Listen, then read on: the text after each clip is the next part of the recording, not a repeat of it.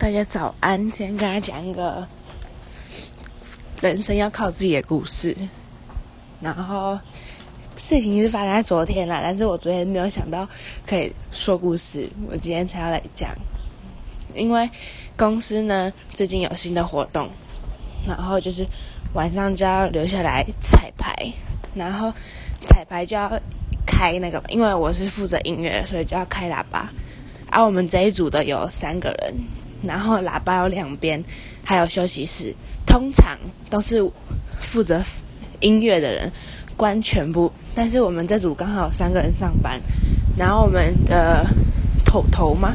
也不算头头，头头在下面一点的，他就说：“那那等下就是彩排结束的时候，他关一边的，然后我们的头头去关一边。”然后我们就都还说：“对啊，这样分工比较快，比较可以出去，比比较可以快出去这样子。”我就说。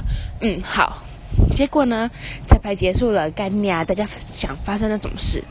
对我就在休息室等，我在等他们两个关好喇叭，因为这是他们自己讲的，不然本来我都会自己关。然后就在那边等，然后等等等等等，干怎么还没有人来？然后我就我就拿着我就拿着我的东西，然后我就想说，那我自己走上去看看。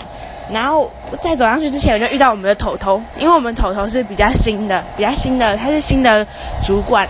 然后他就说：“呃，另外一边怎么上去？”我就大傻眼。我这边在，我在那边等了十五分钟左右，然后你们没有关，也没有人跟我讲，也没有人打电话跟我说什么之类的，我大傻眼。然后我就带他上去，然后就赶快关一关。